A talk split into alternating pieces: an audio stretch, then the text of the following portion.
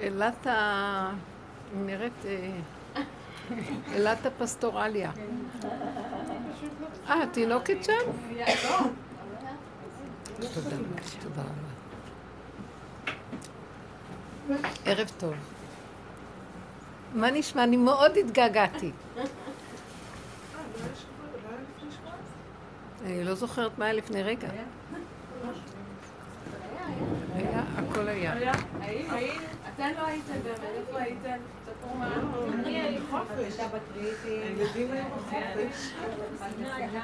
אם יש חופש מהנשימה, אז בבקשה.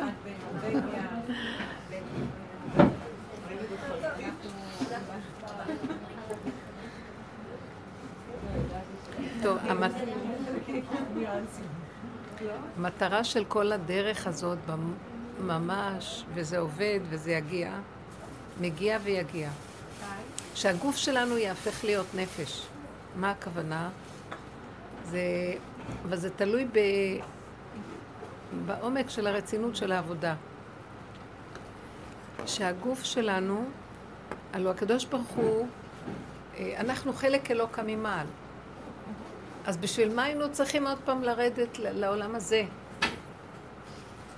ולקבל גופים, ולקחת את הנשמה שהיא חלק אלוקא ממעל ולשים אותה בגוף. היא כבר הייתה קשורה עם השם. היא חלק אלוקא ממעל. כי הירידה לגוף על ידי הנשמה זה לזכך את הגוף. אז עד שהוא בעצמו יצא מגדר גוף. ואז הנשמה מתעצמת יותר ממה שהיא הייתה. וההשגה האלוקית שלה היא אחרת כבר, היא עולה למדרגה אחרת מה שהייתה קודם, כשהייתה קשורה עם השם. כי זה הרבה, אין סוף מדרגות כמובן, עם הכוח האלוקי. אבל זה המטרה. אז עכשיו כל התהליך זה זיכוך הגוף. השלב הראשוני של זיכוך הגוף זה השמירה שבגוף הדבר, כמו שהתורה והמצוות רוצים מאיתנו. זה הגדרים והגבולות וכל דבר פיזי שאדם עושה. זה בלא תעשה ובמצוות תעשה. בנושא של האוכל, בנושא של ההלכות וכל המצוות והגדרים שנוגעים לגוף הדבר. והעבודה שלנו זה מדרגה ב' של הזיכוך. את יורדת לשורשי המידות. אנחנו עובדים פה על המידות. אנחנו לא נוגעים בהלכה. כי זה כבר דרגות שעבדנו, כביכול, אה, זה כבר המהלך הזה, הוא כבר לא העיקר. נפתח פתח וירדה תודעה בשביל שלב ב' לזיכוך. עכשיו זה זיכוך המידות. שימו לב מה אנחנו עושים פה, אנחנו מתבוננים בעצמנו, המטרה של כל הדרך שכבר המוח שלנו לא יהיה על השני, ולא יהיה לנו לא תלונה ולא כעס ולא ביקורת. אנחנו יורדים מהמוח של עץ הדת, מהפסיכולוגיה שלו. ואנחנו לא מאמינים לו יותר, ולאט לאט אנחנו מתמקדים, משתלשלים ליחידה, והמוח, פסיכולוגיה שלו, הרוח שלו נופל, ונשאר הטבע הקטן, שתינוק קטן נולד בו. ותינוק קטן זה שכינה, כולם אוהבים להחזיק תינוק קטן. זה שכינה, זה ניקיון, זה מתיקות. ואין טענה למה הוא כזה בטבע שלו. וכל תינוק רואים את התוואים שלו שונה מהשני. וזה ככה מושלם. עכשיו הוא כלי להשראת הנשמה,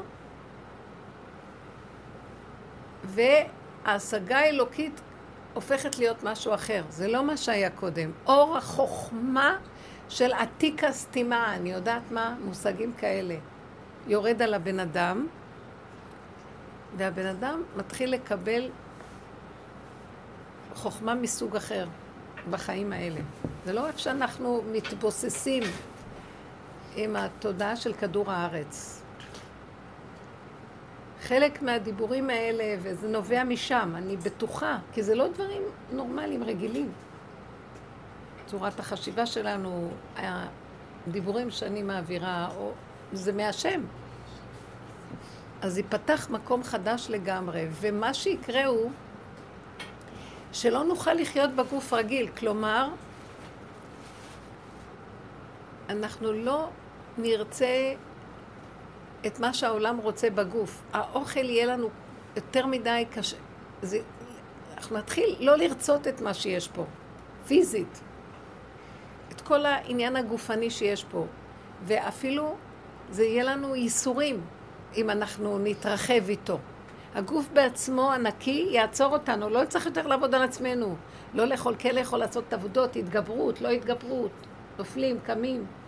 אני מדברת על תחזית, חזון. ולא נוכל אפילו, אני, אני אומרת לכם, אפילו הנושא של תולדה, מיניות, הכל יצטמצם כמו ילדים קטנים. שלא יאכלו ולא ירצו שום רחבות, רק המינימום. וזה התכלית של האדם. שהוא יגיע למדרגה הזאת, יישארו מעט מאוד אנשים בעולם. וזו המטרה. מעטים, מכווננים, כמו אנשים בגן עדן, שהיו לפני החטא. היו כמה אנשים, לא היה רק אחד, אדם. כן. היה אדם ועוד. מעט, אבל. הכל היה מעט. וזה מה שהדרך הזאת הולכת להביא אותנו. אז כרגע אנחנו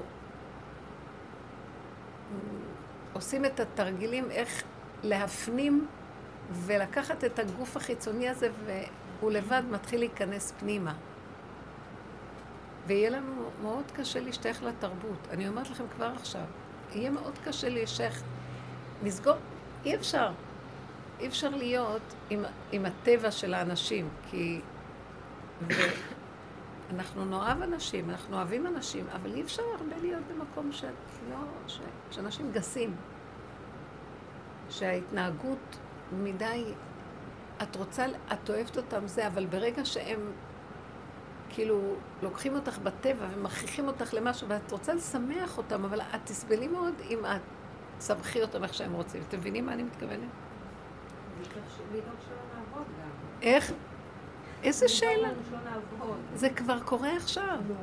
אנשים שעובדים בדרך, הם, הם לא יכולים להשתעבד לשום בוסים, לשום דבר. הם הופכים להיות עצמאים בתוך מערכת ש, של סיבות שמזינה ומפרנסת אותם. זה דבר מאוד מאוד מעניין שזה קורה. וזה לא רק זה, הם, הם תועלת עצומה לעולם. הם הופכים להיות כמו כלי, צינור, שכשיש אותם בעולם, העולם מתבשם, מקבל ישועות, ו- ואף אחד לא רואה. הם לא יודעים, אסור שנדע את זה. אסור שנדע, זה קורה לבד, בשקט. זה הכל צריך להיות, ואין אסתר מגדת. אין, אין, אין ידע על זה, לא רוצים לדעת. אבל זה מה שהשם מכוונן. ויש כאלה אנשים פה מאוד מאוד מוסתרים. אפילו בעיני עצמם גם. גם לנו זה לא טוב שנהיה בגילוי.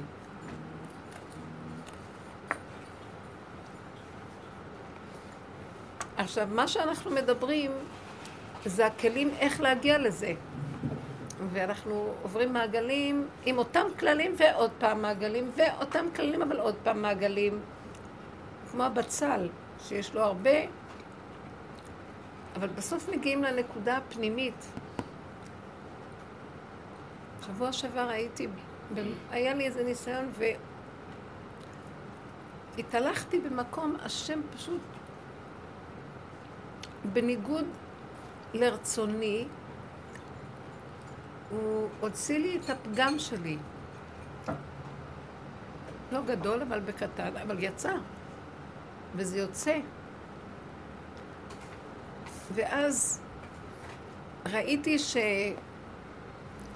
מנסים אותי לא למה זה קרה לי, אלא לא לבקר את עצמי בשום אופן, הניסיון שאני לא אעז לבקר, לחזור מיד למציאות, לקבל את עצמי איך שאני, כי אני לא יכולה להיות אחרת, כמו הילד הקטן שיצא, ושלא יבוא הגדול, שזה עץ הדת, ויגיד לו, מה עשית? זה לא עבודה, צריך להתאפק, צריך זה. להשלים, השלמה על השלמה, וללכת אחורה כאילו, אין לי שום בחירה בכלל לא לעשות את מה שעשיתי, כי כשיש לי ביקורת זה כאילו, אני מבקר את עצמי, מה עשית? כאילו, אפשרות הייתה אחרת. אין אפשרות אחרת חוץ ממה שקרה באותו רגע, ואחרי רגע לסגור. וכל מה שיכולתי לעשות זה, היה לי דלת אמות של פגם, כאילו כרוב כזה, בטח אצייר את זה, שעלים נפתחו, והתגלצתי לתוכו וישבתי בתוכו והעלים של הכרוב פתוחים. וככה אני מדברת עם השם ואומרת לו, ריבונו של עולם, אין לי לאן לעשות תשובה. כאילו כל הדרך הזאת זה לשוב. אין לי לאן לעשות תשובה. אני יושבת בשורש שלי, הטבע שלי, ככה נבראתי, ואין לי לאן לחזור. ואני יושבת שם טוב, כי זה הטבע שלי, ואני אוהבת את עצמי. ואין לי לאן, אין לי לעשות תשובה, כי בא לי מחשבה חודש אלול. מה עשית חודש אלול? ואז התשובה הייתה, אין לי לאן ללכת ואין לי על מה לעשות תשובה. ואז יצא לי דיבור כזה, אתה תשוב אליי, אתה תעשה תשובה אליי. אני לא יכולה יותר לעשות שום דבר. המקום הזה של הגבוליות, התשישות של אין לי מה לעשות. כל כך הרבה פעמים. ואותו מרכיב מופיע. אמנם זה היה כבר בקטן, אבל גם החרטה כבר לא הייתה. כלום.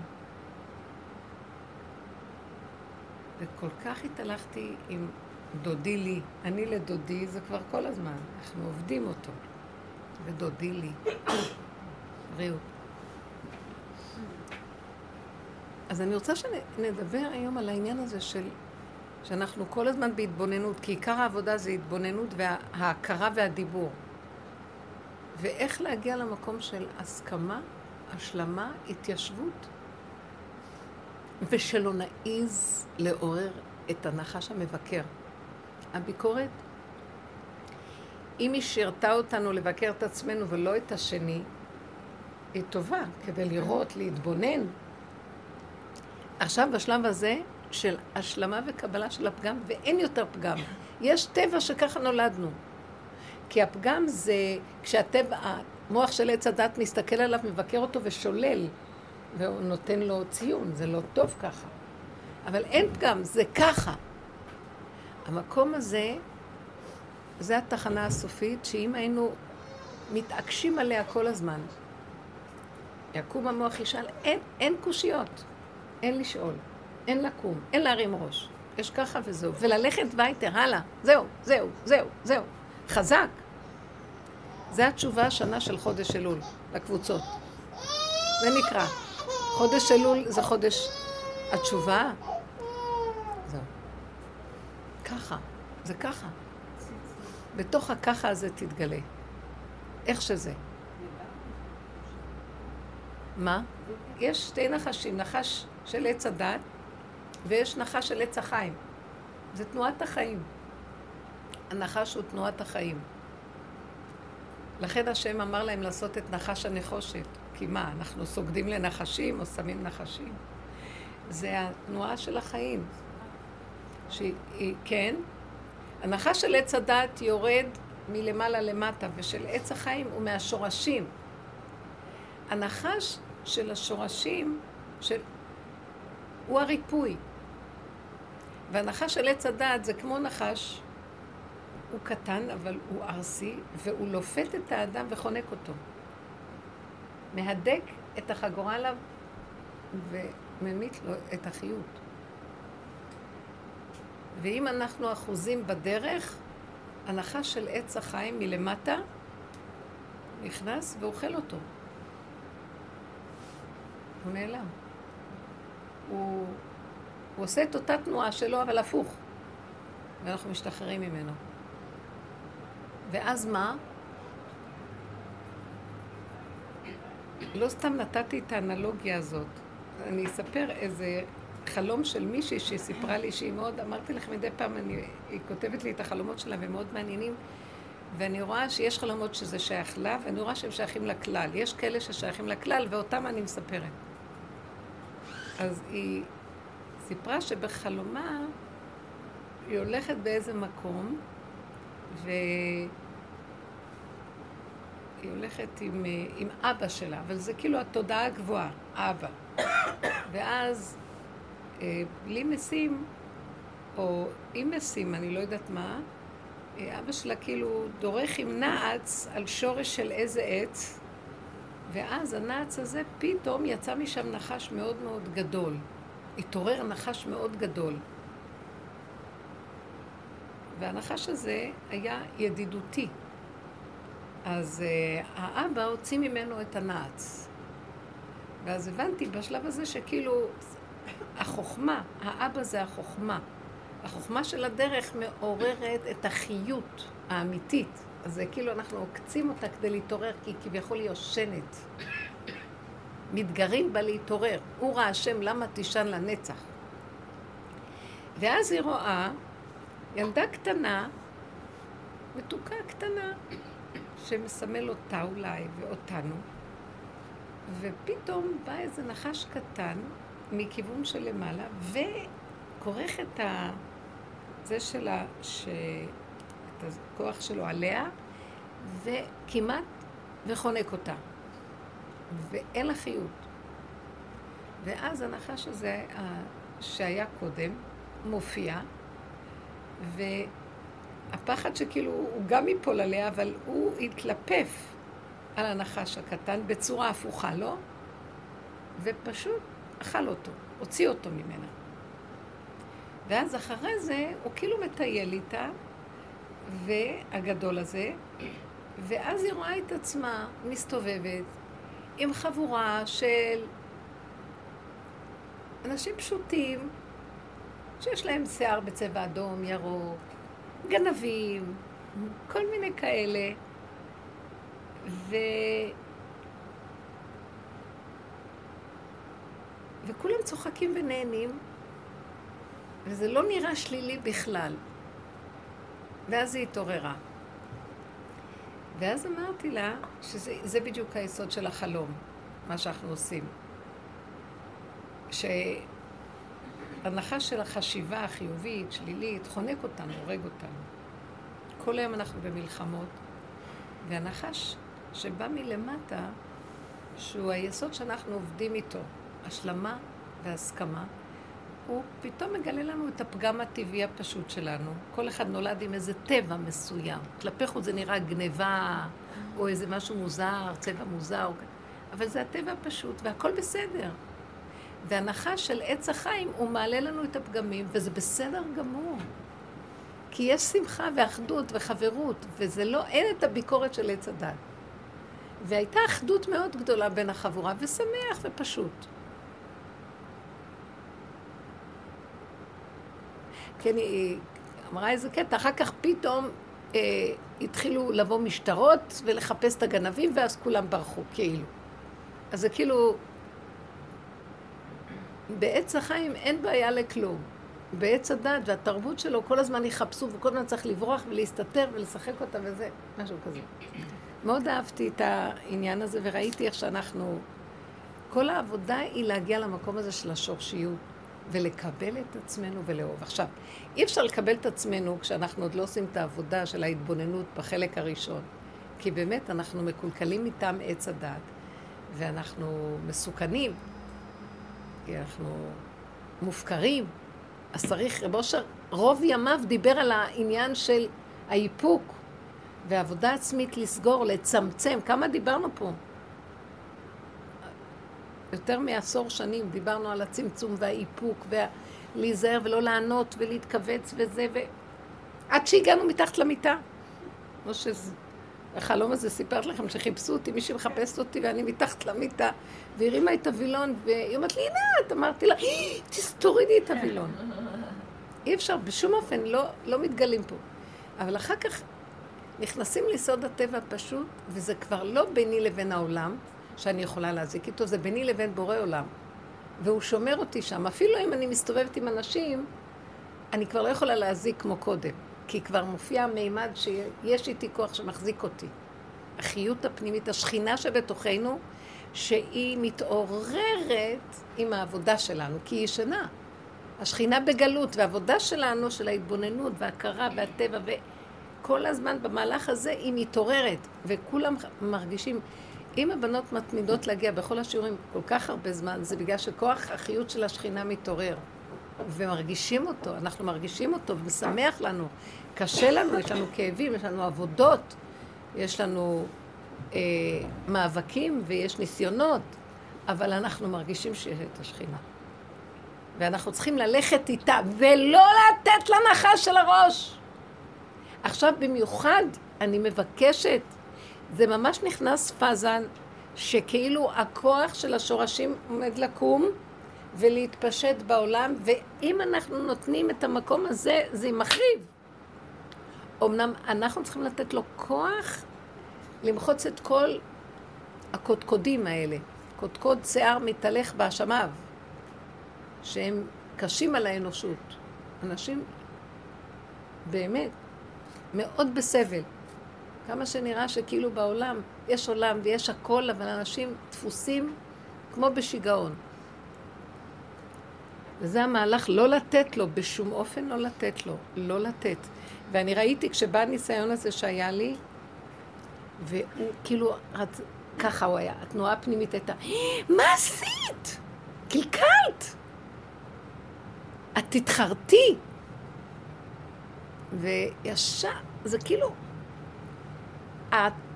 המיקוד שלי היה בלא לתת לכוח הזה ולהגיד, נכון, אני עשיתי, וככה זה.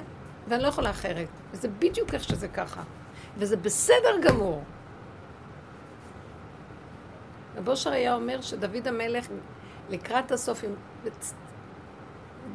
בשיא של עבודתו, הוא הגיע למקום שגם חרטה כבר לא הייתה. הכל היה, איך יסוד העין יכול להתחרט? בכלל לא מציאות. מי בכלל, המוח הוא זה שאומר לנו, מה אתם עושים? למה אתם עושים? כי הוא רוצה להיות כמו אלוקים. וכל התפיסה שלו כל היום, זה אוי ואבוי לכם. אז תחזרו לפה, כי אתם לא צריכים להיות פה, אתם צריכים להיות פה. ותדעו לכם, האמת לאמיתה היא שזה רק מהנחש. איך שאנחנו ככה, זה בסדר גמור הכל. והוא, מרוב שהוא מדאיג אותנו ומבקר אותנו ורוכש לנו, גם מוציא אותנו החוצה, ואז אנחנו מזיקים את אשר יגור תיבא לי. לכן כל העבודה היא בכלל ביני לביני, איך שאני בסדר גמור. מה שקרה בחוץ, וקרה בחוץ. היה לי איזה מפגש עם מישהי, ויכול להיות שנפגעה, ולא יודעת מה, היה משהו שהיה יכול להיות מזה. היה מזה, אבל כל העבודה שלי היה לסגור, לסגור, לסגור בקשר לעניין של עצמי. ואחר כך שבאו אליי בטענה, את יודעת, אה, את הכאבת לה מאוד, והיא מאוד אה, נפגעה, ואז כשישבתי, אני לא דיברתי מילה, אמרתי, תשתקי. אבל כשהיא חזרה וירדה עליי, אז בשקט מאוד גמור יצאו לי כמה מילים ואמרתי לה, אחד לאחד אני אראה לך את הנתונים שהיו בזמן הפגישה, ואחד לאחד את תשפטי ותראי אם אני פגעתי בה, או שהדמיון שלה פגע בעצמה איך שהיא פירשה את הדברים. וכשישבתי ודיברתי איתה, אז היא אומרת לי, אז זה נראה אחרת, זה נראה, את אמרת לה, את רואה מה שהבן אדם עושה לעצמו? ואני חזרתי מיד, גם אני יכולתי לעשות את זה עצמי, מה עשית? ואני חזרתי ואמרתי, הכל בסדר. ואני בטוחה שכשאני הסכמתי וקיבלתי את עצמי, ובדקתי, באמת לא היה שום דבר מכוון בפגיעה, בכלום. אבל השני יפרש את זה איכשהו. זה פוגע בו. אז כשחזרתי למקום הזה, אני ידעתי שכשאני מתכווצת בחזרה ונזהרת לא לפתוח את המקום בכלל, שום חשבון נפש. זה היה לרגע, אבל לא יותר. גם שמה ייסגר לה יותר מהר. אני עוזרת לה לרדת מהצער הדמיוני שיש לה מעצמה.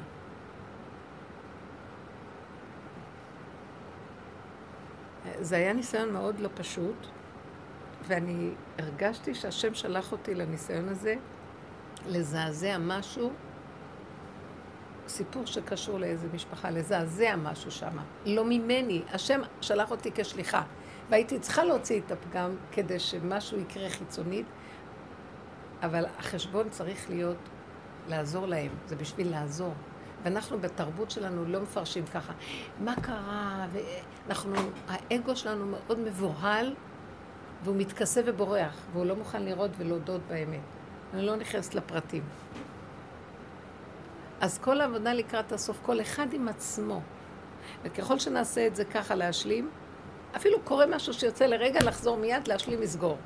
לא לרכוש שם ולא להרחיב אותו. בואו ניתן דוגמאות מעשיות, כדי שהדברים יהיו ברורים.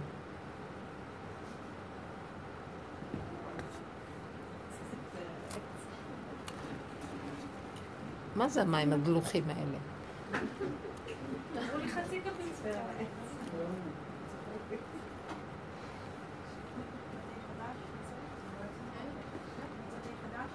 מה, מה?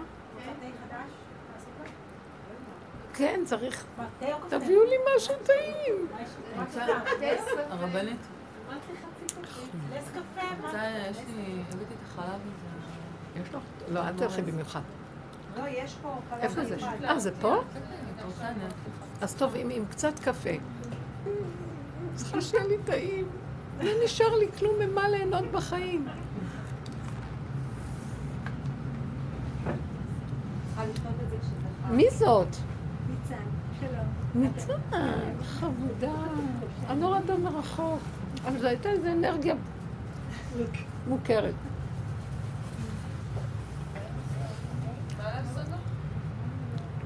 כפית שטוחה של קפה שחור ומים, קצת חלב כזה. תודה. זה מהחלב ה- אז מישהי קצת שתדבר. אולי את רוצה לספר את זה? לא, אני מדברת על...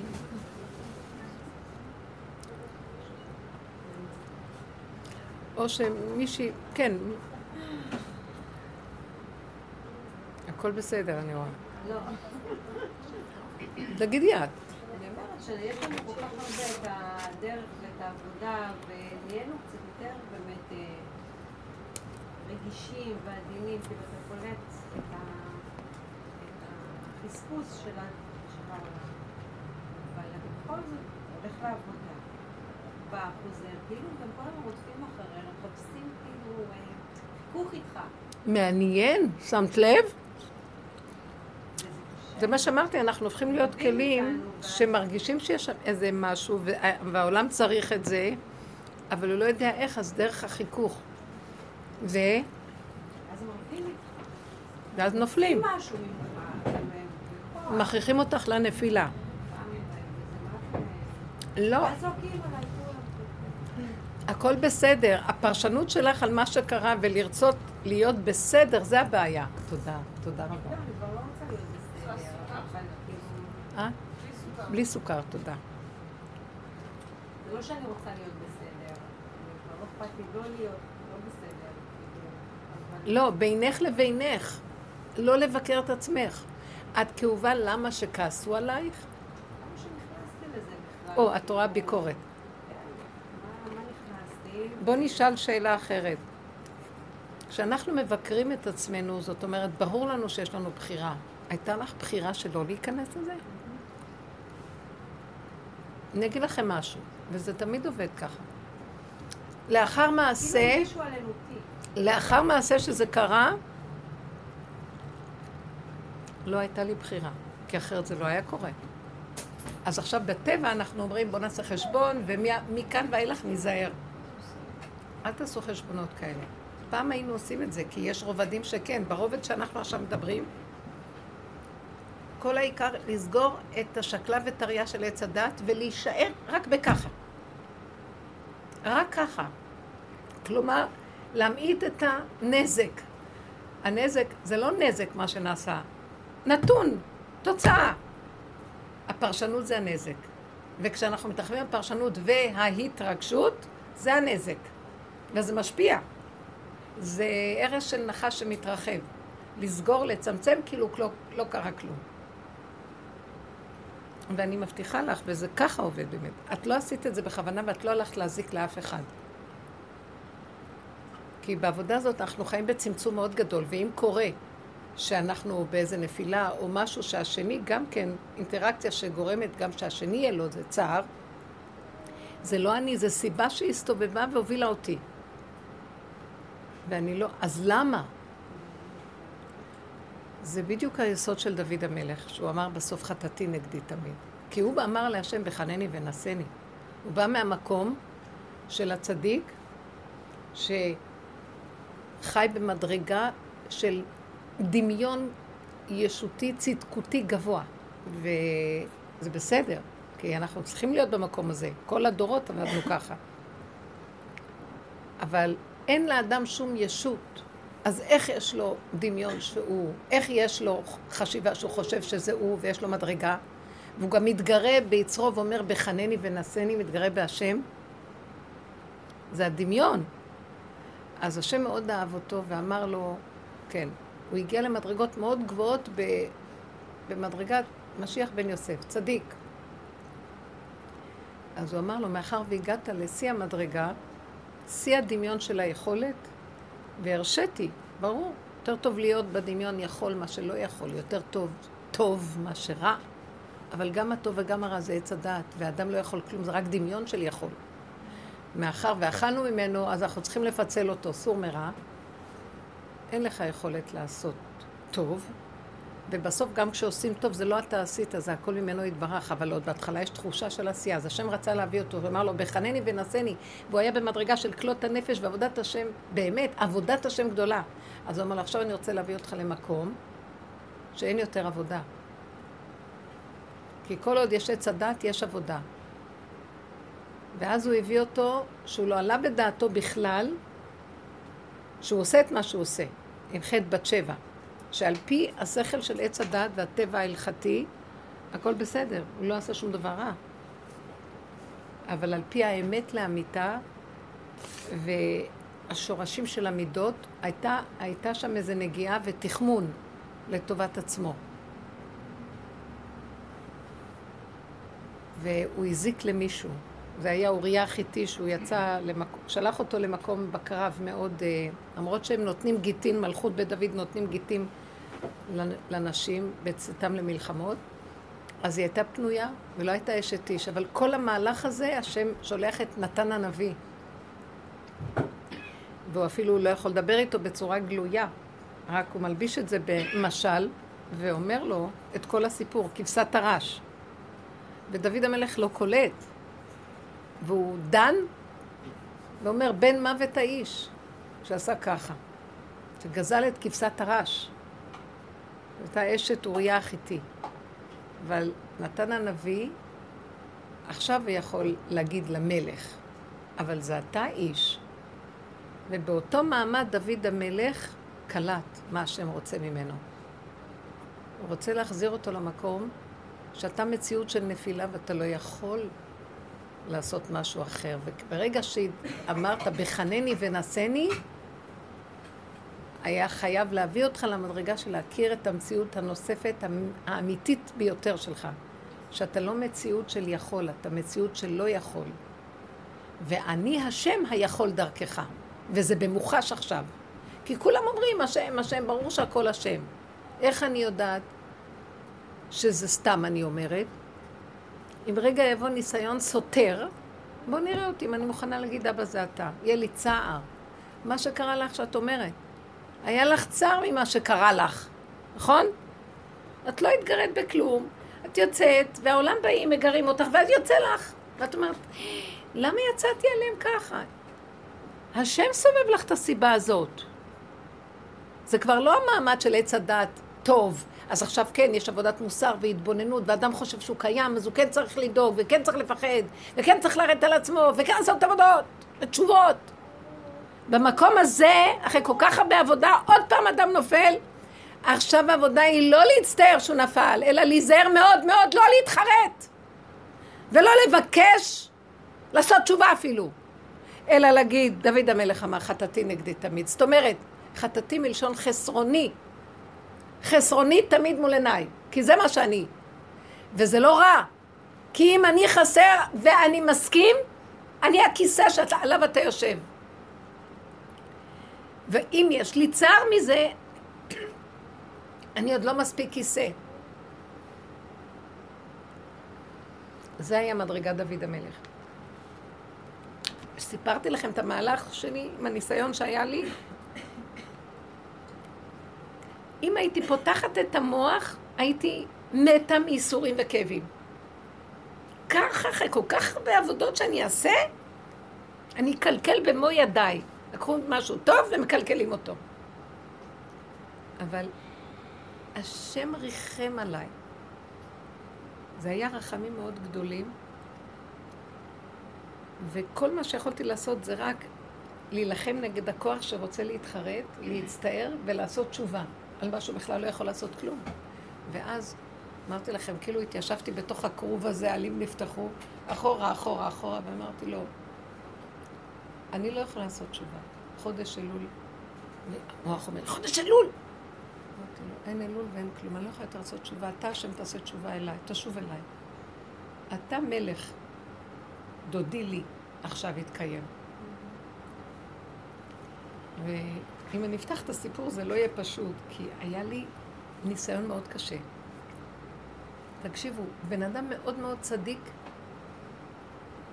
איזה אליעזר שאני מספרת עליו, הוא אמר לי מה לעשות. ש... שאלתי אותו באיזה עניין והוא אמר לי, וכשבא עניין למימוש, עשיתי בדיוק הפוך ממה שהוא אמר לי. וזה לא היה סביר. איך יכול להיות? קפץ לי כוח של התנגדות, והלכתי רק עם הטבע שלי. ולאחר מעשה, כשדיברתי עם מישהי, אז היא אמרת לי, אין לכם אמונת חכמים, הצדיק אמר. אמרתי לה, אני לא סובלת את הצדיק הזה. אני לא מוכנה לעשות מה שהוא אומר לי. כי, אבל את מאוד מחזיקה ממנו, אמרתי לה, הוא אדם מאוד גדול, והוא צדיק יסוד עולם. הוא למעלה, צדיק אמת. אבל למה אני מדברת עליו ומסתכלת עליו ואוהבת אותו ורוצה להתחבר אליו? כי אני רוצה ללמוד ממנו איך הוא הגיע שהאלוקים יושב עליו, איך ההוויה יושבת בו.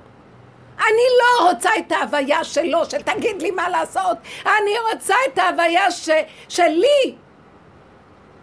אמרתי לה, ואז את לא מבינה שאנחנו, כל אחד נולד עם הפגם שלו, וזה המתנה הכי גדולה ששם יושב השם, ואנחנו סוגרים עליה, עץ הדת סוגר ואומר, זה לא טוב, זה לא טוב, זה לא טוב. ורצים על המוח, באוויר, ודוד המלך הבין את זה. הלכלוך הכי גדול שלו, זה היה היהלום הכי גדול שלו כשהוא העלה את זה להשם, ושם השם התגלה. ואילו עץ הדת אומר, לכלוך! עכשיו זה מאוד קשה להילחם עם עץ הדת של כל הדורות, אנחנו לא רוצים לכלוך, כולם רוצים להיות צדיקים. ועכשיו תשבי ותגידי, כן, זה מה שאני, זה מה שאני. אבל אני אומרת את זה להשם, ריבונו של עולם, זה מה שאני, זה כבר לא מה שהיה עם עץ הדת הגדול, אבל זה הטבע היסודי הבסיסי של תינוק נולד בו. אני לא יכולה לשנות, כל כך הרבה עבודה והוא חוזר וקופץ? אין לי אמונה! אין לי! אין לי, לא יכולה שיהיה לי, אין לי! יש לי, אני מסודרת, המוח שלי רוצה שליטה וסדר איך שהוא רוצה. זה לא המוח, זה הטבע שלי. ואני לא יכולה להכניע את המוח הזה, את הטבע הזה, לכל טבע יש מוח, לצדיק. לא יכולה, וכמה עבודות. ואז אמרתי להשם, זה מה שאני לא יכולה. אני לא יכולה, אבל אני באה ואומרת לך שאני לא יכולה. אין תשובה יותר גדולה מזאת. עכשיו השם אומר לי, אני בראתי אותך ככה וככה אני רוצה אותך. רק אל תצאי את זה על אחרים. אל תשלטי על אחרים, ואל תעשי סדר במשבצות של אחרים, רק בעצמך, תשארי עם הטבע שלך איתך. אם השני נפגע, כי זה, זה בעיה אחרת. הוא נפגע, זה הדמיון שלא פוגע בו, אבל את לא פוגעת בו. אז שערי ביסוד הזה, ותודי, ואפילו את, אם את עוד מצטערת, סימן שאת עוד מזגזגת לקראת האפשרות שאת הולכת על עץ הדעת טוב, את רוצה להיות משהו, צדיקה. אני לא רוצה את צדיקים. אני רוצה להתגלות ארבע מאות איש הסתובבו עם דוד המלך. הם היו מראי נפש, זבים וצרועים, והוא הפך אותם לגדולי ישראל. הכי פושטים. שמסתובבים ואין, החברה לא מקבלת אותם. כי הם לא מספיק יפים ומכוסים וידנים. והוא קיבל אותם והוא עבד איתם. הם הסכימו למציאות שלהם, ודרך האור הזה של השלמה עם הפגם, והכנעה של אותו נחש של עמלק שיושב במוח ולא מסכים לכלום, כי הוא כמו אלוקים. הוא חייב להיות אלוקי. השם רק יכול להיות אלוקים, והאדם חייב להיות רק צינור. והקומבינה ביחד מושלמת. וזה מה שדיברנו בתחילת השיעור. הנשמה לך והגוף שלך. זאת אומרת, הגוף הוא העיקר. כי אם אין גוף, אין נשמה. אבל לא כמו שהוא מלוכלך. באנו מטרח, היה צריך לקבל את התורה ולעשות את כל העבודות, וההלכה בתודעת עץ הדעת, סור מרע ועשה טוב, אבל אנחנו עושים את זה מתוך ישות והרגשה של עצמיות וגדלות אישית, ואחד מתנשא על השני וחושבים, נכון? יותר טוב שמה שנקרא קנאת סופרים להתחרות בטוב, מה שלהיות רעים. אבל כשאנחנו עוברים לעבודה מספר שלוש, זה לא רע וזה לא טוב, זה גילוי השם, הוא צריך את הכלי, תביאו לי את הכלי. והפגם, זאת אומרת, הטבע שבו האדם נולד, הוא לא רע ולא טוב, הוא הכלי של השם. ועכשיו, יש שלבים בעבודה שאנחנו צריכים לא לרדת על עצמנו, לא לבקר, לקבל, לסגור. הרבה לבקש מהשם שהטבע הזה יהיה נקי עם עצמנו ביחידה ולא יפגע באף אחד, כי התורה אוסרת עלינו לפגוע באף אחד. זה הסכנה שלא יצא החוצה לפגוע. גם אם הוא יוצא, הוא לא מתכוון לפגוע, הוא יצא. אם השני נפגע זה גם בעיה שלו. אני לא התכוונתי לפגוע. גם הפחד שם אני כל היום אפגע בשני, זה גם בא מעץ הדת ומהגדלות של האדם. אדם צריך ללכת בפשטות, והשם שומר. מתגלה אור ששומר עליו. וזה המקום שמתגלה משיח. תמר ויהודה זה היה היסוד הזה. הפשטות הקיומית של הטבע הפשוט, הצורך. לא הייתה שם חרטה ולא התנצלות, כי ככה וזהו. ודרך זה ירד האור של משיח. כי אין ברירה אחרת. לחצו את תמר מכל הכיוונים וכל הסיבות הסתובבו, היא לא יכלה לרדת על עצמה, למה היא עשתה את מה שהיא עשתה? ויהודה אמר, צדקה ממני, היא הייתה בסדר. היא עשתה, הוא הודה שזה היה נקודת אמת. זה לא דבר של אפשרות לרדת על זה. כי האמת היא לא פחדנית ולא ביישנית, ואיך שהיא, ככה זה. ופה בכדור הארץ, בתודעה של כדור הארץ, האמת נהדרת, אין אמת. אז עכשיו נדבר על הנקודה של הפגם ואיך נקבל אותו. זה לא פגם כבר, אנחנו משתמשים במילה. עץ הדת עוד אומר, מה, מה עשית? כי הוא מבקר אותנו. כי למה? הוא רוצה להיות אלוקי, הוא רוצה להיות גדול, הוא רוצה להיות משהו, וככה לא יכולה אלוקות להתגלות, רק בבכי ובתחנונים יבואו. כל גדלות האדם תיפול, וגבהות האנשים, והאדירות שלנו תיפול, וכל הדמיון של היכולות תיפול. ויישארו תכונות, וזה הכל של השם, כי לכבודי בראתי, עצרתי ועשיתי את עולמי, לכבודו יתברך, הכל זה שלו. מאוד קשה לאדם, אנחנו אומרים, קשקשים דקלמים. ואת יכולה לבחון את עצמך ברגע אחד. שרגע שאת נבהלת ואת שוללת את הנקודה שלך, מבקרת אותה, זה סימן שאת יוצאת, את, את חוזרת להשתעבד לעץ הדת. ועכשיו תהיו חזקות ואל תיתנו לו שום אחיזה שמפרנסת אותו. תש עז, עכשיו שנת תש עז. העזות שלו, של היסוד של אני ואני ואני תיפול. העצמה אישית. עכשיו אתם יכולות לדבר, כן. הדלת, אולי אפשר לסגור שיהיה קצת... לא רק, מה אם הבן אדם שלי באמת לא רק מפרש בצורה כזו שהוא בוחר להיפגע, באמת אולי עשית משהו, יצא לי משהו שבאמת לא בסדר. לא הבנתי. זאת אומרת ש... ההיא בחרה להיפגע, היא פירשה את הנתונים, את מצד שלך, את לא עשית ולא אמרת שום דבר ש... השם לא זימ... הנקודה הוא כזה, השם זימן אותנו. יצא לי איזה דיבור, ביקשתי ממנה רשות, והיא אמרה לי כן. וכשיצא הדיבור, ב- ב- לא עלה בדעתי שזה יכול לפגוע בה. היא אמרה שזה פגע בה. אז עכשיו, אני ראיתי שאם אני ארד על עצמי, אז זה יהיה הגאווה שלי. ואני, אם אני רוצה לעזור לה, אני צריכה לדעת, לסגור את המוח המבקר. וראיתי שהשם זימן אותה אליי כי היא צריכה עזרה, וזה יעורר אותה.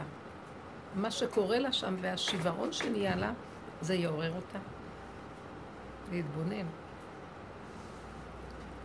זה הדמיון של הישות שנפגע מכל דבר, והוא מאוד מאוד רגיש.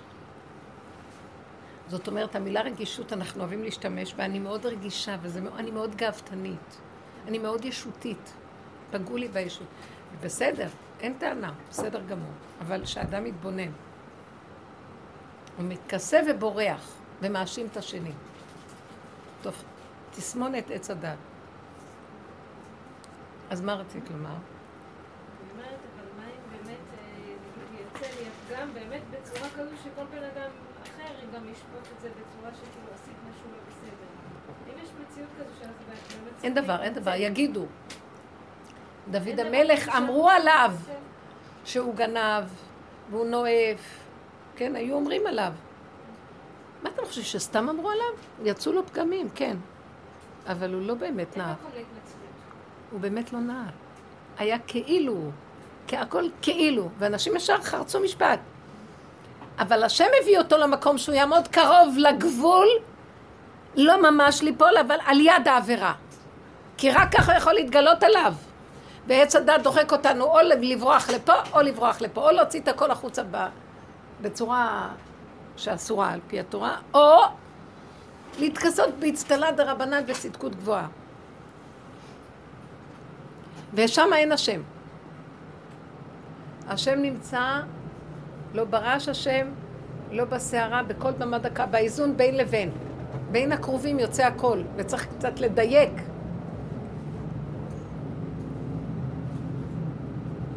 זאת אומרת, בתודעת עץ הדת של טוב ורע, בחיים לא נוכל להגיע לגילוי השם. אין, זה, תודעת משיח זה משהו אחר. אין דעת. הגדלות, זה דעת מסוג אחר. זו צריכה להיות דעת שהיא באה מחוכמה של תודעה חדשה, לא הדעת של עץ הדת, שהיא מורכבת מהדואליות. והיא כל הזמן נעה בין הכתבות.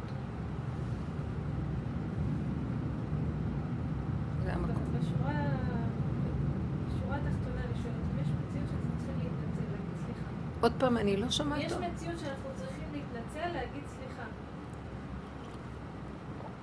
רק תראי, עכשיו אני אגיד לכם משהו. נכון שהתחלתי את השיעור ואמרתי, נתתי איזו תחזית לאן אנחנו הולכים בדרך הזאת.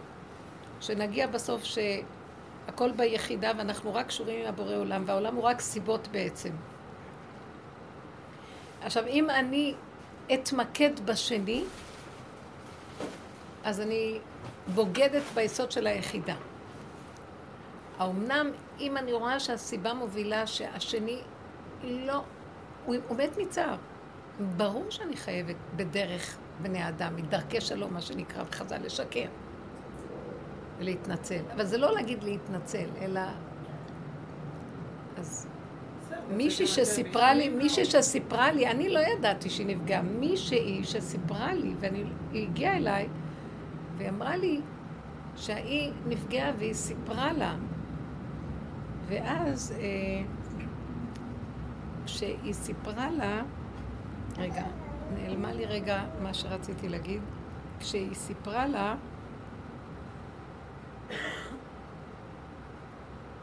רציתי להגיד משהו, אני לא זוכרת מה. סימנת לאן זה הכל הולך. איך? סימנת לאן זה הכל הולך. שאת יודעת כן, משהו ש... כן. לאן לאיזה כיוון את רוצה להולך. אה, שאלו אותך אם להתנצל, אם יש עניין להתנצל. אם יש עניין להתנצל, אז לרגע, לא, היה לי איזה משהו שהוא נעלם לי, ואני רוצה לדייק איתו, אולי הוא יבוא, כשהיא סיפרה לי שככה קרה לה, ואת יודעת כך וכך, אה, כן. אז אמרתי לה, אני חושבת שזו הייתה הנקודה, אמרתי לה, זה הפרשנות שלה מהדבר עם עצמה. כי נגעו לה באיזה נקודה, והנקודה כואבת לה. אבל זה התסמונת של אדם הראשון. הוא לא יכול לראות, מתכסה, מאשים את השני, מצדיק את הנקודה שלו. וזה התרבות של עץ הדת, מכסה. אז כשראיתי את זה, אז לא שאמרתי לה, הסברתי לה כי היא תלמידה בדרך, השנייה לא, ואז אמרתי לה, אה, עכשיו אני נזכרת בנקודה. אמרתי לה, תראי, ואז היא, אמרה לי, היא לא שמעה אותי לפני כן, האישה שדיברתי איתה. אז היא באה אליי בטענה, איך את עושה כזה דבר? ואז אמרתי לה את הנתונים, מה שהיה, ואז אמרתי לה, ועוד פעם זה נעלם לי. ואז אמרת, את בתוך עצמך אישה. ואז אמרתי לה, אה, אמרתי לה, תקשיבי, את צריכה לתת לה תמיכה ברגע של שבירה, כי היא בשבירה, אבל את לא צריכה לקבל ממנה לשון הרע. הבנתם? זה כאילו, אל תקבלי ממנה את הלשון הרע עליי, כי היא כעסה עליי, האישה השנייה. ואז אמרתי לה, את צריכה לתת לה תמיכה, כי דפקו בדלת אני, כאוב, שבור, אי אפשר לסגור לו את הדלת. את לא צריכה להתנצל, זאת התשובה שלי אלייך. את צריכה להקשיב לבן אדם השני ולהגיד לו, אני מבין אותך, אני מבין אותך. התנצלות היא לא דבר נכונה. מה זה התנצלות? אני מתנצל שעשיתי ככה, פעם הבאה אני לא אעשה, זה לא נכון, זה לא נכון. וגם זה לא ירגיע את השני. אבל לשמוע את השני ולהקשיב לו, ולא לאבד את הנקודה שלך. אתן קולטות מה אני מדברת? זה שני דברים שאם יש שכל אמיתי של חוכמה, הוא יודע להבדיל ביניהם. לתמוך בשני, כי הוא כבר לא כועס על השני, כי הוא יודע את האמת שלו. והוא לא בא אליו, מה אתה מבקר אותי, אני ארד עליך בכעס, אני רוצה להצטדק ולהסביר לך שמה שהיא אמרה לך זה לא נכון, תראה, בוא תשמע אותי, זה היה ככה וככה. לא! אני מבינה. את שמעת אותה, ובעידנא דריתחא היא הוציאה. ואת אמרת, "אה, מה את אומרת? התערבבתי איתה רגשית ולא ידעת להבדיל בין הנתונים והניתוח שלהם לבין... את התערבבת, כאילו זה עניין שלך ואת חורצת משפט, וזה לא נכון. את צריכה רק לתמוך ברגשית.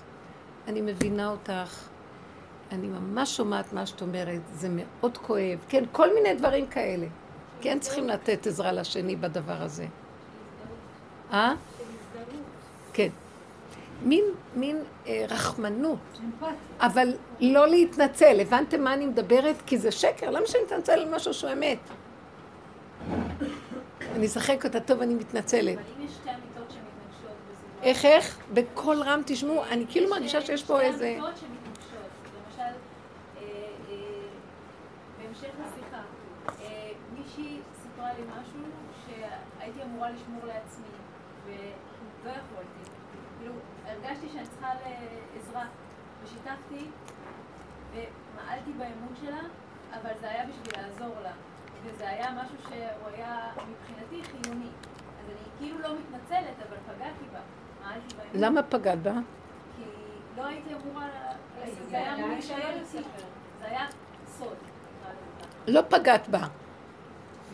עץ הדת יבוא, עץ הדת הוא שקרן, לא והוא מאוד מדומיין, והוא מאוד מסכן, והוא מאוד שטחי. אני אמרתי לך לא להגיד, ואמרת, אז פגעת בי. אבל את יודעת מה יצא מזה? זה משהו טוב? זה כאילו שאנחנו אבל אומרים. תקשיבי, מפי עליון לא תצא הרעות והטוב. אדם מתייסר במשהו. ואנחנו על פי האמונה אומרים, כל מן דוד רחמנא לטב אביד. אני כאוב. אבל לאחרית העניין, עד אבוא על מקדשי אל, אבינה לאחריתם, אתה תגיד תודה. עכשיו אתה לא רואה את זה. ואנחנו בעבודה הזאת מכווננים לאמת.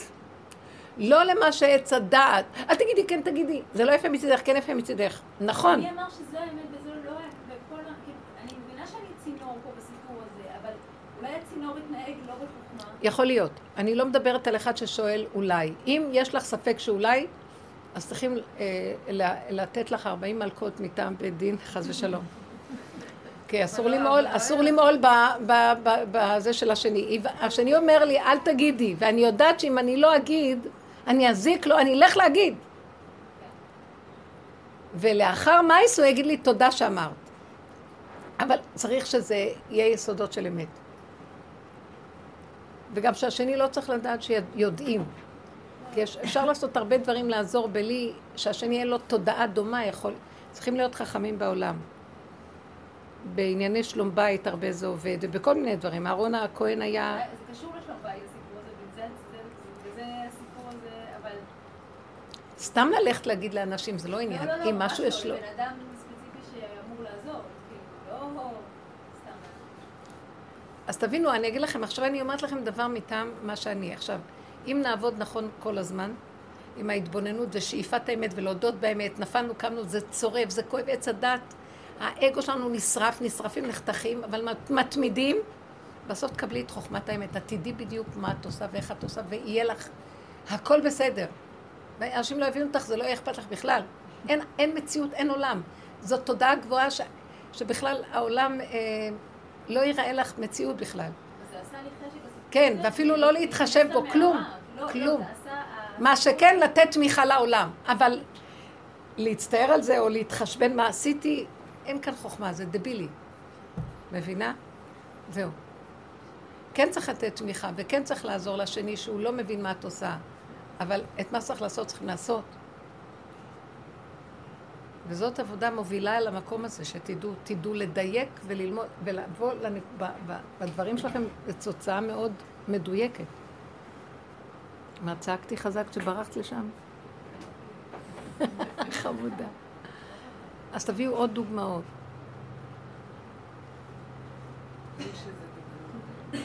אין לכם דוגמאות? לי יש אני-.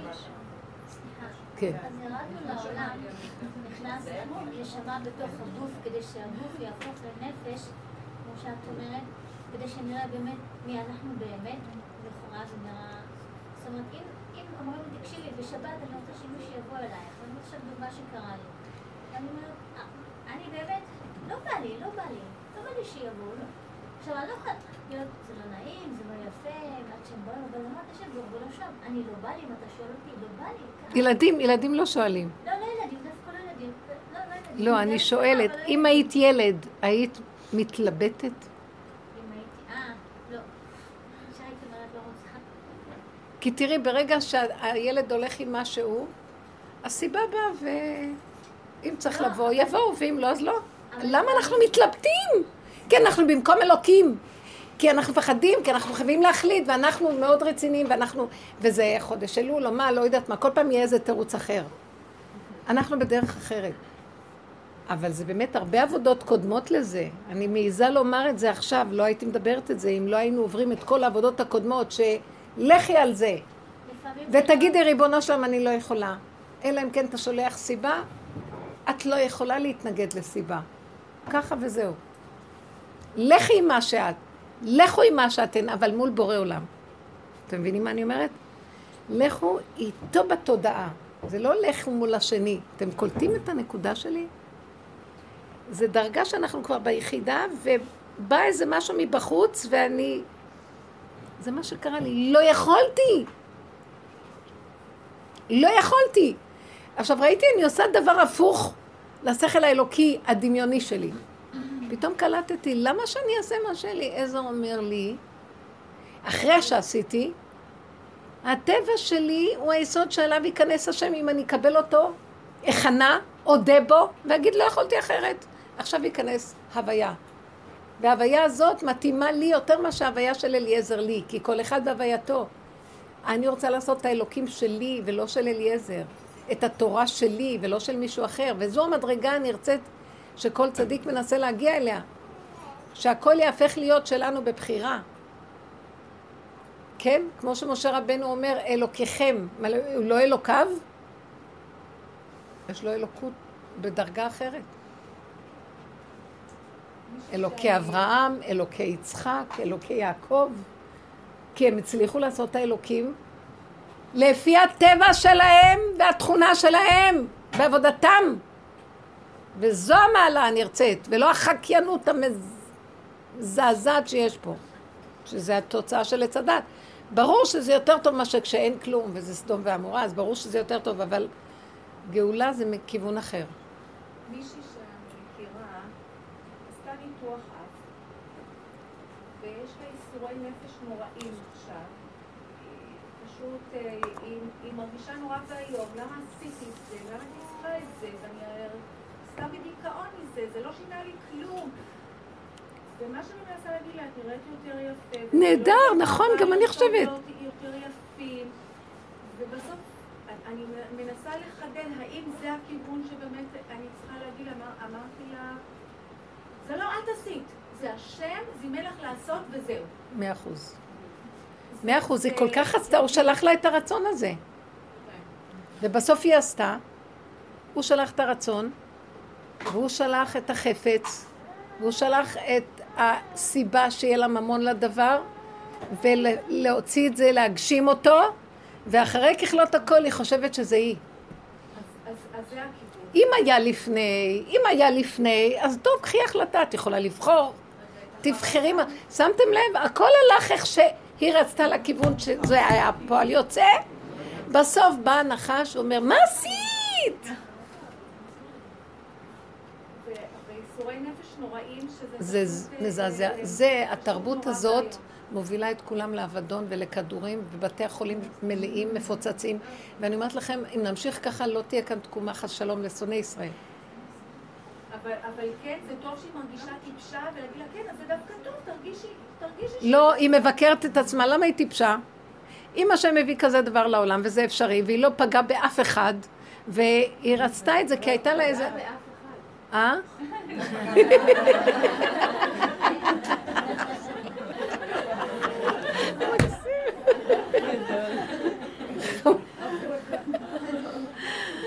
כן.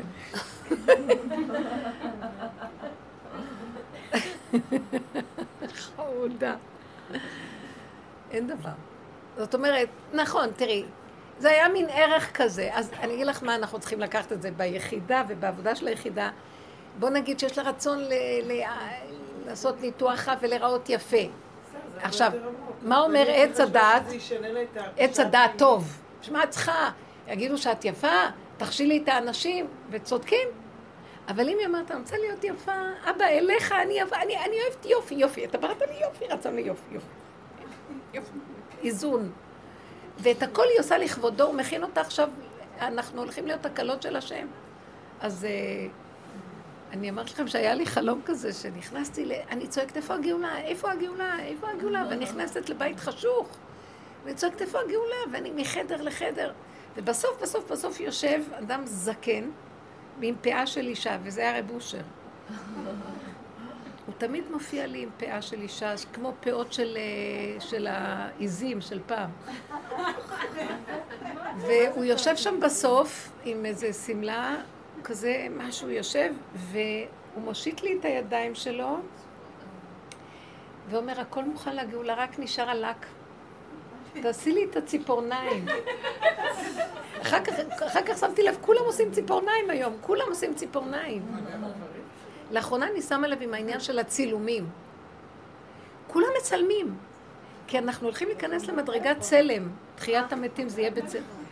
מדרגה יותר דקה. הגוף הזה הופך להיות יותר עדין, יותר דק. הוא הולך להיות, זה הדרגה של היחידה והשלמה וקבלה והכנעה. עכשיו, מה שלא יבוא, אה,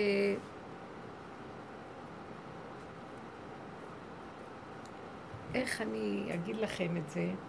אני לא יכולה אפילו לדבר, מישהו שאני... אה, אולי... תקשיבו, אני אספר לכם עוד איזה סיפור.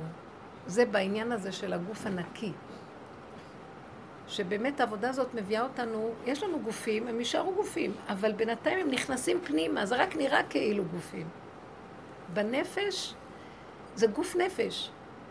אין כבר את הרצון, זאת אומרת, היופי הזה שהיא רוצה, אין לו משמעות אה, שכולם יראו אותי. זה לעצמי, טוב לי עם זה. בדרגה אמיתית נקייה. אז זה בסדר גמור, כי זה לכבוד השם. אז הוא ברא את זה שאפשר לייפות לכבוד השם. וזה לכבוד השם, וזה לכבוד השם, והכל לכבוד השם. כי הוא ברא את הכל לכבודו, אז זה בסדר. אז כל העניין לקחת את מה שהוא הביא בעולמו, שזה דברים מאוד יפים ומיוחדים, ולקחת אותם לשרת אותו, זה כלי וענווהו. אני אעשה לו נווה בפנים, זה מקדש מעט. אז לכן, תביא אותה לנקודה, להגיד לה, אבל תשתמשי בזה נכון. מה שנשאר שהכל מאה אחוז. רק זה שיורד עלייך, הוא בא עוד מהתודעה של עץ הדעת, שכאילו, רוצה להגיד לך, מה התועלת, שהצדיקה לא הייתה עושה את זה. מה היא רוצה שיסתכלו עליה? ואין לי להתמלות מבחוץ, אני רואה שאני לא התמלאתי. זאת אומרת שהנה, אז הוא, הוא מראה לה עכשיו, הוא נותן לה שיעור כזה, שיעור מוסר, בומבסטי, שאין זה שקר! מבחוץ, לא התמלאתי. מבפנים, כן. כי לא קראתי עוד מלא ספ- ספרים, ועוד אין לי דמיונות ערכיים, הכל דמיונות, תסגרו את הספריות כבר, שיפסיקו ללמוד. רק ב- בחוכמת האמת, ויסתכלו על עצמם מבשרי. עכשיו זה רק עניין הגוף, נגמר הדעת והרוח. הגוף עכשיו, הגוף, משיח זה גוף, זה חושים, זה נחש. הגוף. והגוף זה הכלי שרת של השם, זהו, זה המדרגה, זה תחיית המתים. ממש, משיח כבר פה. מה, מלחמת עמלק זה מה שעשינו עם עץ הדת להפיל אותה. קיבוץ גלויות, זה, זה, זה, ברגע שהעמלק הזה נופל, אז מקבלים כזה חוזק הלב של לב האדם, זה המלך שבאיברים, וזה מלך, חוזק, וקיבוץ הכוחות זה בדרגת הפרט. ובית המקדש, זה שלושה דברים שמשיח עושה, זה הכלי, שרת, הגוף, הגוף, בית המקדש היה גוף, גוף, שחטו שם כל היום, זה מה שעשו. גם משם יצאה תורה. אבל זו תורה שיוצאת מהגוף, מהבשר. לוחות ראשונים יצאו מהבשר, לא מהמוח, טה-טה-טה, מיליון פרטי פרטים, שיגעון של דעת. השתגעו. דור דעה לא נכנסו לארץ ישראל. ארץ ישראל היא פשוטה. עיני השם אלוקיך בה תמיד. מעשיות פשוטה נקייה, שיש בה את החוכמה הכי עליונה. ביסוד אבא יסד ברטה. הבת מלך עם החוכמה של האבא. זה לא, זה תא חזי, בוא תראה, זה ראייה, עין בעין יראו, זה לא בוא תשמע, בוא תבין, ההבנה של הגלות והספרים והבנות ופרשנויות נכתבים, כלום, הכל פשוט. זה ארץ ישראל. ודור דעה לא נכנס לארץ ישראל. תסתכלו, פרשת דברים שאומר להם, שהוא יורד על המרגלים וכל מה שקרה ואומר להם, ובניכם אשר אמרתם לבז יהיה, וטפכם אשר אמרתם לבז יהיה, הם ייכנסו, אשר לא ידעו טוב ורע, הם ייכנסו לארץ ישראל. הם ייכנסו לארץ. וזה המקום של הפשטות. הגוף הוא פשוט. המוח מסובך. את רואה, לא מילאתי את עצמי, אז לכן הלכתי לעשות את זה. תפסיקי לקשקש, סגרי את המוח, איזה יופי אני נראית, אבא לכבודך הכל.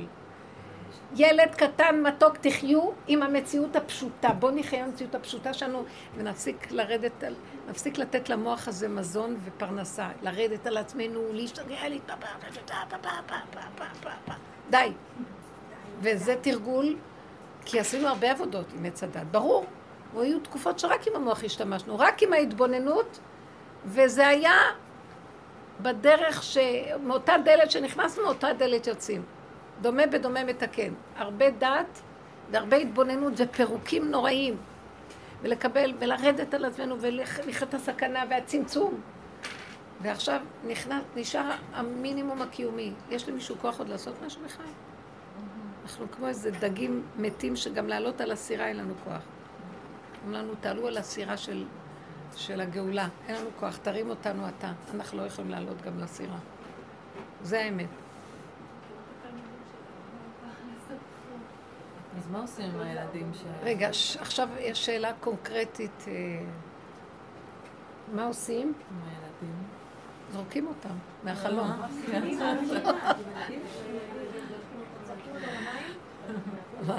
מחרבים את השלווה וה... לא, זה קשה. פשוט כל יום תשמעו, אין תקנה לנושא של הילדים. והשם שם את הילדים, הוא שם את הבעל, את הנישואים, הכל.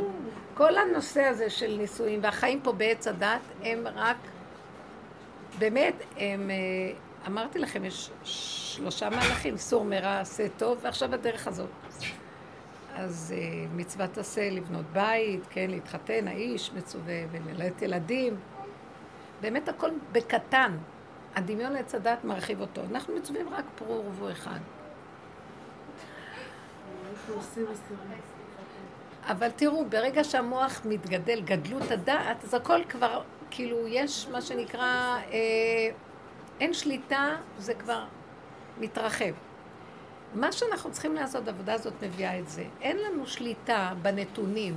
זה מצווה ואנחנו חייבים לקיים אותה. יש לנו שליטה בדבר אחר, בצמצום. אל תיתנו מקום לכל מה שקורה פה. זאת אומרת, התייחסות רגשית. התייחסות שכלית ורגשית. כי מה שקורה, הילדים יש להם, שמתם לב, יש להם עוצמה מאוד חזקה בתוואים שלהם, ואנחנו באים מהמוח, הם באים מהגוף. וכשהמוח, המשכיל שלנו, בא במגע עם, הבם, עם, ה, עם הטבע הפשוט הבאמי, זה זעזוע. עץ הדעת הוא מאוד גבוה, מדומיין, הוא רחוק, הוא לא יכול לסבול את המגע של הבשר. אז הוא מתמלא חמא וזעם. אין להם שכל. הם מונהגים עם יצרים, והוא לא יכול לסבול. מה שאומרים, תלמיד חכם שורע עם הארץ, לא יכולים לסבול אחד את השני. אז העצה היא הוצאה לכך, קודם כל, הילדים יותר אמיתיים מאיתנו, והם מראים לנו כמה אנחנו מפליגים בתוך כל הדמיונות שלנו. הם יותר אמיתיים. למה? תראו איך הילדים חיים. חיים עם מה שעכשיו אנחנו הולכים להסכים איתו ולחיות איתו ולהשלים בלי ביקורת. הם רוצים משהו, הם ישר הולכים לקחת. היא רוצה עכשיו ניתוח אף, היא הולכת לעשות ניתוח אף. הם חיים עם מה שעכשיו היצריות מושכת אותם, ויש להם יצריות קטנה שהיא לא יכולה להזיק כמו אדם גדול. למה? כי אדם גדול יש לו עץ הדת מאוד גדול, ואז אם הוא שם את המוח שלו, אם הוא לוקח, הטבע נכנס לתוך מציאות השכל, הוא יכול לקלקל מאוד מאוד מאוד, כי הדעת, עץ הדת, זה כמו זכוכית מגדלת. היא מדומיינת, היא מגדילה את העניין ועושה את זה כבר מסוכן, ואז היא יוצא החוצה, ואז היא יכולה להזיק לשני. אבל ילדים, זה רק הטבע, עץ הדת שלהם מאוד קטן, אין להם הרבה דת. אז הם יכולים להזיק קצת. אז הם מוצאים. עכשיו שמתם לב, למה שלא תלמידים? בא לו זה, הולך מה שבא לו, בא לו זה, הולך מה שבא לו, רוצה זה, הולך זה. אם היינו תופסים את זה לפני שזה יתקלקל באמת. אז אם היית רואה איך הם... את רוצה הזמן להגיד להם, תפסיק! את מחזירה אותו לעץ הדת. מה אתם עושים בלאגן? תחזיר את זה למקום, את זה תשים פה. כמה אתה פותח את המקרר? יותר מדי אתה אוכל. אם היית... טוב, ברור שמהתגובות שלנו של עץ הדת על התוואים שלהם, אנחנו מגדילים להם את התוואים שלהם, ואז הם עושים שטויות שבאמת מרגיזים. אבל באמת, באמת, אם היית מתעלמת ואומרת לעצמך, איך אני מקנאה בהם? אין להם חשבונות. מה ש... הם משוחררים והם נהנים. ו... ומעניין הדבר, אם הם רוצים משהו, אי אפשר לא לתת להם. הצעקה שלהם יוצאת מהבשר, מה שהצעקות שלי ביום הכיפורים ובתפילות הכי גבוהות לא משיגות, הם משיגים בשנייה של הבשר צועק וכולם נותנים להם, קרוב השם לכל קורב, לכל אשר יקראו באמת. הם כל כך מבשרי, זה האמת הכי גדולה. ואז למה לא נלמד מהם? מה, מה, מה במקום זה עץ הדת משתלט עליי, ואני רוצה לשים את זה במכלאה, ואת ההוא לסגור בחדר, ואת ההוא לדפוק אותו פה, ואת זה כאן, ולהשתלט עליהם עם הסדר של עץ הדת, ואני לא לומדת מהם, וזה באמת קשה, אני אגיד לכם את האמת, הכעס שלנו עליהם מעץ הדת מגדיל להם את התוואים, זה כמו ש... שאמרתי לכם פעם, נמר, יש לו נטייה לאכזריות, כן? אבל לאכול, לאכול יצור לרגע אחד לצורך העניין. הצורה שהוא עושה את זה זה בצורה אכזרית, אבל הוא לא יזיק יותר. היטלר היה לו תכונה של אכזריות, והוא היה יסוד חמישים עת צמא המן, אז הוא הרג חמישים מיליון אנשים. ולא היה לו שום צורך בזה להרוג. זאת אומרת, זה הדמיון של הגדלות ושיגעון הגדלות יצר את המצב הזה, כשהוא הציץ על הנמר שלו, היה לו נמר קטן אחד. תראו מה נהיה. לכן אני אומרת לכם, עם ילדים, עכשיו התפלספתי והתרחבתי, עם ילדים לא להתייחס שכלית. דומה בדומה. אתה רואה אותו ככה, גם אתה ככה. אה, הוא רוצה, הוא פותח את המקרר ורוצה לאכול, אז תגידי לו, אין יותר אוכל. כמה אכלת? אתה לא אוכל יותר, לא יודעת, יותר מדי אנחנו... פשוט. אה? מי, ש, מי, ש, מי שאכל ולכלך ינקה. כמו מפגרים תדברו איתם, ככה צריך. ההסברים ולתת להם. עכשיו, ברגע שאת הולכת עם השכליות הגדולה שלך ואת לא יכולה להכיל אותם, את יוצאת מדעתך, את מתפלצת. הכאבים שלך מאוד גדולים והם לא לצורך, הם לא מבינים אותך והם לא יכולים ל- ל- להתכוונן אלייך. חבל לך על האנרגיות. אז תתרחקי מהם. או שאת בורחת, או אנשים בעלי שכל בורחים מילדים, ולכן את הנשים שמו באותה קטגוריה, נשים, ילדים, שוטים, עבדים, באותה קטגוריה. תודה. והגברים ברחו, הם לא יכולים לעמוד ליד ילדים. הגברים לא יכולים, האמא תטפל בהם. עכשיו, אנחנו היום גם צריכות... תמיד מכעיס אותי ביום כיפור הבן. שמה? רגע, רגע, רק רגע. אז הנקודה, הנקודה שלך לקחת... והילדים. אה, שמביאים את הילדים. עכשיו אני מקבלת את המראה שמה? בבית כנסת ביום כיפור. שמביאים את הילדים. לא, לא. אה, שמה? אבל איכשהו הם תמיד תקועים נשים עם לא עם. האימהות. הן צמות, וגם מחזיקות את הילדים, וגם ההוא עם האופניים, וזה משגע, והגברים יש להם את התפילה, ואת המקום הזה שהם יכולים להתמקד באמת, ואפילו את השעות האחרונות, ואנחנו יכולים להיות רק בזה. ואת צריכה להיות עם הילדים, והברבורים, וה- דווקא, דווקא אני חייבת להגיד לך ש- כל יום כיפור זה מכעיס אותי. שאצלנו, אצלנו בבית הכנסת הגברים, לאחרונה, פשוט באים, כאילו כנראה הנשים כבר לא יכולות יותר, והגברים באים- עם כל הילדים. וכל הזמן שומעים בכי וזה, ויש איזה מישהי שאומרת, מה זה?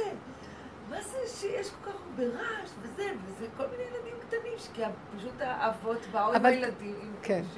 עכשיו בואו תראו רגע. ופעם אחת אני זוכרת, הייתי בבית הכנסת, אה, התפללתי, אה, הלכנו. היינו באור הגנוז לאיזה שבת, והייתי בבית הכנסת, והייתה שם אחת אה, חוזרת בתשובה, בעלת תשובה, והיו כמה אנשים, אה, כל, כל מיני, אני, למה אני ש, שמתי לב? אז עכשיו התחילו להתפלל. כל רגע היא הייתה צועקת, ששש! מרימה את הווילון וצועקת, די! וכל הזמן היא הייתה מופרעת מהרעשים. ואת הסתכלת, הגברים, הגברים לא. הילדים צעקו, זה נפל על ההוא וזה דחף את זה וזה, והם ממשיכים מתפללים ולא מגיבים. הסתכלתי עליהם ואמרתי לה, בסוף אמרתי לה, ראיתי את השד של עץ הדעת בא ל... פה זה להתקדש, אתם לא מבינים, ורוצה להרוג כל מה שבא בדרכה. זאת אומרת, עץ הדעת בדמיון שלו, מה זה קדושה? אתם יודעים מה זה? תשתלבי עם הקיים. ילדים יצעקו, ואת רואה בתי כנסיות של חסידים, או כל מיני כאלה זקנים, ותיקים, ילדים מסתובבים, צועקים, זה, אז צועקים, אז הם אומרים, "זה- זה- ממשיכים, ולא לא מעירים לאף אחד כלום. והנקודה אותו דבר בבית, אל תגיבו, אל תגיבו. עכשיו, אני כן אגיב, אז תתאפקי בתגובה ותעבדי עם התגובה, תראי, תעלי אותה להשם, אבא תרחם עליי, זה אני, זה לא הוא. הוא עושה את שלו, אבל העצבנות שלי, הרצון לסדר, לשליטה, לאיזה... סדר, שליטה עם נקודה שלי אליך, ככה בראת אותי. ככל שאני מעלה את זה אליו, זה מתחיל להיות שהכוחות מתחילים להיות מופנמים, ויש לי עוצמה, כאילו יש איזה שריון קשקשים שהוא לא... סריון או שריון? שריון. שהוא לא, לא כל כך אמ, אמ, מגיב, גירוי תגובה. וזה מעלה גדולה, כי את לא תוכלי להחזיק מעמד איתם. את מבינה מה אני אומרת? תשאירי. האימהות מדי מגיבות לילדים, זו תרבות שמגיבה מאוד. אז ילד שואל שאלה, אז את יושבת עכשיו, אני זוכרת שאחת הייתה במכולת עם הילד שלה בסופר. אז ילדה, אמא, למה זה ירוק? אז האימא מתפנה והיא מסבירה לה ונותנת לה הסברים עמוקים. אחרי עשר דקות, אה, אה, דקה, הולכים לשם. ואימא, הצורה הזאת למה? אז היא נותנת לה הסבר, וככה, במקום קניות, היא פשוט עשתה לה שם כנראה איזה... ואני הסתכלתי ואמרתי, תשתקי כבר, את לא יודעת, והילדה, האמא מסבירה לה, ואחרי רגע יש לה איזה למה אחר, ואיזה מה, ואיזה זה. שאלה מולידה, שאלה מולידה, שאלה, והאימא מאוד רצינית, כי היא מאוד מחנכת. והיא מאוד... אה, בסדר, זה נחמד, זה יפה לשבת עם ילד. האמת שיש רגעים שזה את כמו ילדה עם, יל, עם ילד, זה מדהים. כיף, נהנים מזה. את קוראת סיפור כאילו את והילד אותו דבר, וילדה קטנה שמספרת לו והוא מספר לך, ואתם, ואתם חכה את החיות והכל. אפשר להתענג, זה אותו ראש. אבל לא מפה לפה. וזה מהנה, הילדים יכולים להנות אותנו אפילו. עולם אז זה לענות, זה הסיפור הזה. אז לכן העבודה שלנו היא צריכה עם עצמנו ביחידה, להתכווץ, להצטמצם, לעבוד עם עצמי. למה התגובות שלי כאלה ולהיכנס צמצום אחר צמצום. ואם השם סובב לי סיבה, זה התחלת השיעור, ויצא לי החוצה מה שבכלל לא חשבתי, כי רציתי לעשות מה שהצדיק אמר לי. אז יצא. יצא לך על הילד, יצא. את עוד מחשבנת, זאת אומרת, איזה אימא אני, איזה זה, רק זה מחליש. למה עשיתי ניתוח אף? רק זה, די. ככה וזהו. לא קרה כלום. להבל, להפשיט, פשטות. להשלים, לקבל, לשבת טוב אחורה. זה התשובה, לשוב, לשוב, עד שכבר אין לך לאן לשוב. זה מה שאני. לא יכולה אחרת. אז האדם, כל כך הרבה כאבים באו על דוד המלך, שבסוף הוא אמר, מה עכשיו, הוא היה צריך עכשיו אה, להתנצח עם נתן הנביא? הוא יכול להגיד לו לא, כמו ששאול עשה, הצטדק. לא, הוא, אבל הוא לא אמר את זה משום שהיה לו שכל כזה. הוא היה כל כך תשוש. פתאום ראה ואמר, עוד פעם? אני, הוא היה מציאות של נפילה, כל פעם ניסיון אחר, וכל ניסיון, סופו היה ביזיון, חרפה, נפילה, קטישה. בסוף הוא אמר, מה חדש? לרגע היה עמום, אחר כך אמר, אה, אז, אז בוא נשב שם טוב ונגיד שזה מה שאני כן, לא יכול שום דבר אחר. את לא תוכלי להתגבר על הילדים. תלכי איתם. תרפי. אבל גם על עצמי אני לא להתגבר, הטבע שלי. זה טבע שלנו. יש לי טבע לסדר, אז לפחות תסדרי את עצמך בפנים, לא בחוץ. מבינה?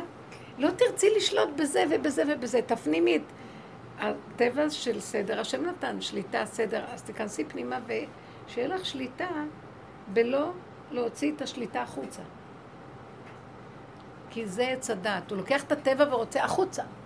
עץ הדת זה החצנה, החצנה, החצנה. מכות. ואז יש לו תקנות, מה לא לעשות מפני מה כן לעשות, וכל היום תקנות. לא נהיה שם, אז לא צריך לא תקנות ולא כלום. יושב בפנים בשקט, וזהו. כל כבודה בת מלך פנימה, עצנה לכת עם השם אלוקיך. זה הדרך היא מביאה למקום הזה. אז יוצא מדי פעם, וכשיוצא כבר משהו, ואחרי שאת ברוב הזמן במקום הזה, אז את כבר אומרת, אם יצא, אז ככה זה צריך להיות. אין עכשיו שום ביקורת, שום חרטה, השלמה וקבלה, וזה שלך. כמו שזה שלך, גם זה שלך, הכל שלך, ואין כלום ממני. זו הייתה סיבה שסובבת, וזה אתה. שלא תתחרט, שהיא תהנה מזה ותגיד, זה לכבודך עשיתי את זה, אבא אליך. נכון שאני יפה? שתקה ותגיד, אבא, אני יפה, אין לך כלה יותר יפה ממני, מתי תגאל אותי? ככה צריך להגיד.